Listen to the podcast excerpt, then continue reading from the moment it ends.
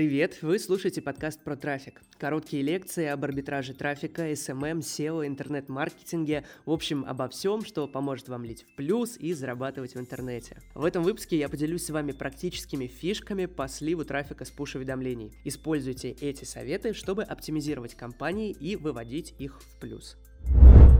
Разделяйте десктоп и мобайл. У десктопа и мобайла разный bid, то есть стоимость за клик на аукционе. А еще, например, может получиться так, что у вас конвертит исключительно десктопный или исключительно мобильный трафик. Чтобы это проверить, нужно затестить обе гипотезы. При этом при выборе мобильного или десктопного трафика обязательно отключайте устаревшие или спам-браузеры вроде Amiga, например. Обязательно посмотрите, как выглядит ваш пуш.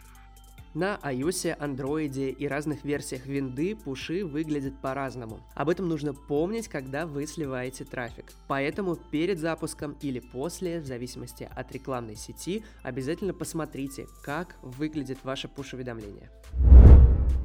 Проверяйте качество трафика. Проверяйте качество трафика рекламных сетей всеми возможными способами. Например, у нас на сайте выходят обзоры качества трафика от ребят из Аспекта. Я оставлю ссылку в комментариях, обязательно почитайте. Там есть обзоры уже около 10 рекламных сетей. Выставляйте ограничение кликов на Уника.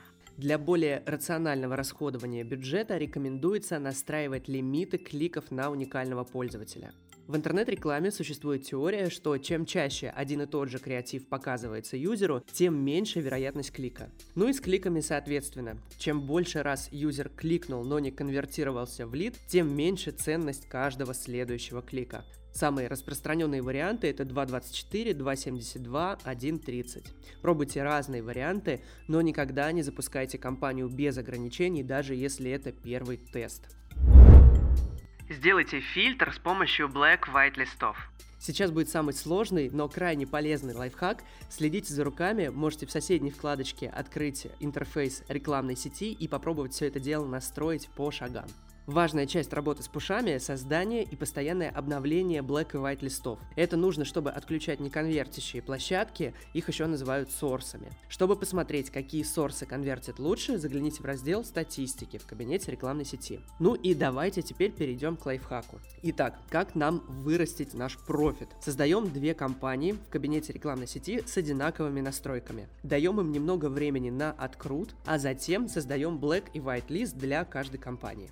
Теперь нам нужно проанализировать статистику. Все конвертящие source ы мы добавляем в whitelist первой компании. Весь неконвертящий мусор сбрасываем в blacklist и в первую, и во вторую компанию. Затем переходим во вторую компанию и то, что мы собрали в white-list е первой компании, сбрасываем в black второй.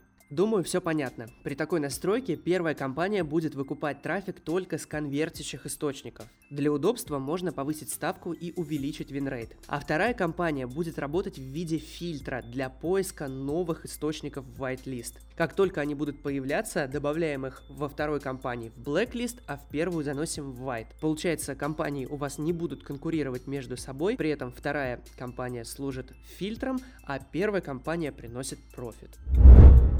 Регулируйте ставку на аукционе.